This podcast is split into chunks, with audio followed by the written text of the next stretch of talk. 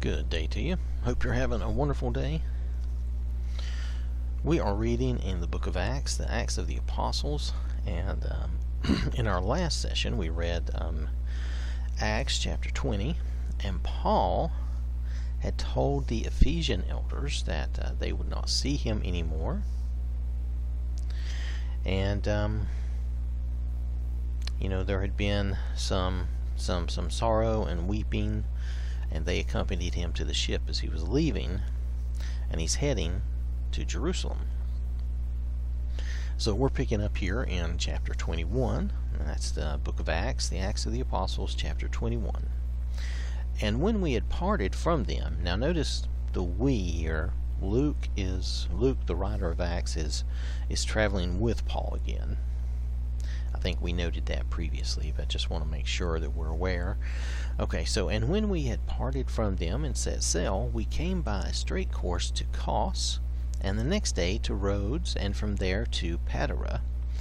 And having found a ship crossing to Phoenicia, we went aboard and set sail. When we had come in sight of Cyprus, leaving it on the left, we sailed to Syria and landed at Tyre, for there the ship was to unload its cargo. In Tyre. And having found, let's see, no, and having sought out the disciples, we stayed there for seven days. Now that's in Tyre. And through the Spirit, they were telling Paul not to go to Jerusalem. When our days there were ended, we departed and went on our journey, and they all, with wives and children, accompanied, accompanied us until we were outside the city. And kneeling down on the beach, we prayed and said farewell to one another. Then we went on board the ship, and they returned home.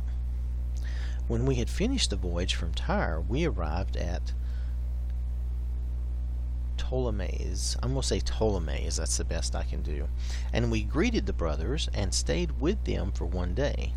On the next day, we departed and came to Caesarea and we entered the house of Philip the evangelist, who was one of the seven, and stayed with him. I think he was one of the seven, if you remember the seven deacons they appointed early, or servants. Um,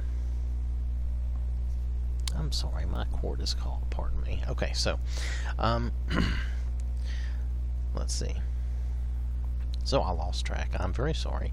He had four unmarried daughters who prophesied. While we were staying for many days, a prophet named Agabus came down from Judea, and coming to us, he took Paul's belt and bound his own feet and hands, and said, Thus says the Holy Spirit.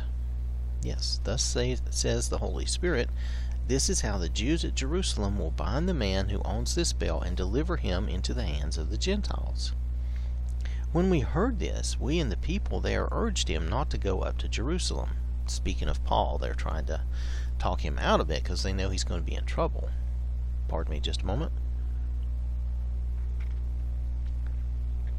Then Paul answered, What are you doing weeping and breaking my heart? For I am ready not only to be imprisoned, but even to die in Jerusalem for the name of the Lord Jesus. And since he would not be persuaded, we ceased and said, Let the will of the Lord be done.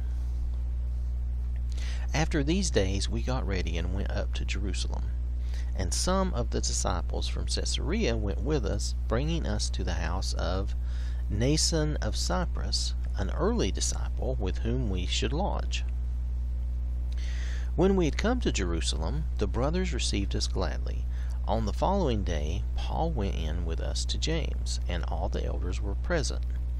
After greeting them, he related one by one the things that God had done among the Gentiles through his ministry. And when they heard it, they glorified God, and they said to him, You see, brother, how many thousands there are among the Jews of those who have believed. They are all zealous for the law and they have been told about you that you teach all the Jews who are among the Gentiles to forsake Moses, telling them not to circumcise their children or walk according to our customs. What then is to be done? They will certainly hear that you have come. Do therefore what we tell you. We have four men who are under a vow. Take these men and purify yourself along with them, and pay their expenses so that they may shave their heads. Thus all will know that there is nothing in what you have been. No. Thus all will know that there is nothing in what they have been told about you, but that you yourself also live in observance of the law. But as for the Gentiles who have believed, we have sent a letter with our judgment that they should abstain from what has been sacrificed to idols, and from blood, and from what has been strangled, and from sexual immorality. Then Paul took the men, and the next day he purified himself along with them, and he went into the temple, giving notice when the days of purification would be fulfilled, and the offering presented for each one of them. So, it sounds like they were doing a vow. I've heard something about this before, but I am not up on it. So I'm just gonna I'm gonna mention it. I think it's a Nazarene vow or something like that. Because they talk about shaving their heads. Now, and that's a custom of theirs, and it may be something that's in the Old Testament that I don't remember where it is. Um, but um, I could be, you know, I could be wrong. I mean, I'm just saying that I thought I remembered that being called something like that, and uh, maybe we should, uh, maybe I should look that up. But nonetheless, this was a special Jewish custom. Um, I don't know if it's truly a part of the law so much as maybe a custom, but nonetheless, um, we'll find out because we're gonna I mean, really, the New Testament is pretty short, and we're we're rolling through the New Testament, so we'll probably be rounding the Old Testament here shortly.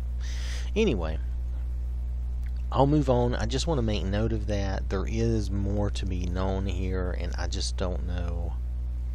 I don't know enough about the vow and what that has to do with. I should probably look that up for us. But for right now, uh, just note that he was doing something here. It was a Jewish custom to try to dissuade them from believing he had abandoned their customs and that he was teaching their people to do incorrectly. All right. So, when the seven days were almost completed, the Jews from Asia, seeing him in the temple, stirred up the whole crowd and laid hands on him, crying out, Men of Israel, help! This is the man who is teaching everyone everywhere against the people and the law in this place. Moreover, he even brought Greeks into the temple and has defiled this holy place. For they had previously seen Trophimus the Ephesian with him in the city, and they supposed that Paul had brought him into the temple. So they just assumed he did something. It wasn't really something he did. Then all the city was stirred up, and the people ran together. They seized Paul and dragged him out of the temple, and at once the gates were shut. And as they were seeking to kill him, word came to the tribune of the cohort that all Jerusalem was in confusion. He at once took soldiers and centurions and ran down to them. And when they saw the tribune and the soldiers, they stopped beating Paul. Oh my goodness, they just had him out, just beating him. See, this is, you know, the old days. We we were blessed not to live in the old days where you just get yanked out and beaten or strung up or whatever, you know. And we know that used to happen even not that long ago. It still happened and it was wrong. Okay, anyway. Then the tribune came up and arrested him and ordered him to be bound with two chains. He inquired who he was and what he had done. So there's two chains, that's hands and feet. You know, that's how they do when they don't want you to be able to get away. Some in the crowd were shouting one thing, some another, and as he could not learn the facts because of the uproar, he ordered him to be brought into the barracks. And when he came to the steps, he was actually carried by the soldiers because of the violence of the crowd. For the mob of people followed, crying out, Away with him! Wow, these people had done their job. They had really stirred up the uh, the folks against Paul. It's it's quite amazing in a way to think about it. In Jesus and Paul's time, um, the Jews weren't really following God's law correctly, and yet they seemed really rabid for violence. You know what I mean? And I, I, think it's because they were under under the rule of Rome, and they didn't want to be under the rule of Rome. I think it um, stirred up a lot of uh, negative things. Anyway, gonna move on. As Paul was was about to be brought into the barracks, he said to the tribune, May I say something to you? And he said, Do you know Greek?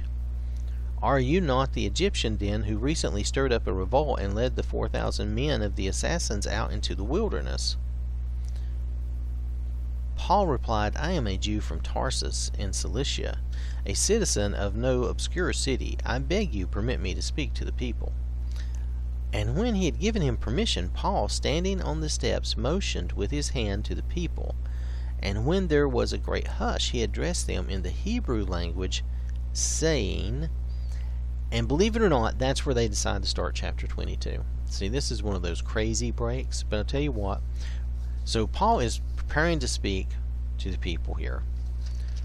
And that's going to be chapter 22, and we will do that here just momentarily. But right now, that is the end of chapter 21. It's a cliffhanger chapter. I don't know why they did this, it's crazy. But that is the end of Acts chapter 21. I just think it's amazing that these people were so ready to just kill somebody at the drop of a hat. And and maybe I'm just, you know, maybe I'm just naive. I just I find it hard to believe people are that easy to, to get into that kind of violence. But nonetheless, um, I want to thank you for listening. I hope you have a wonderful day. And remember, we have this cliffhanger. Chapter 22 is coming up. So, uh, so thank you very much for listening. And remember, God loves you.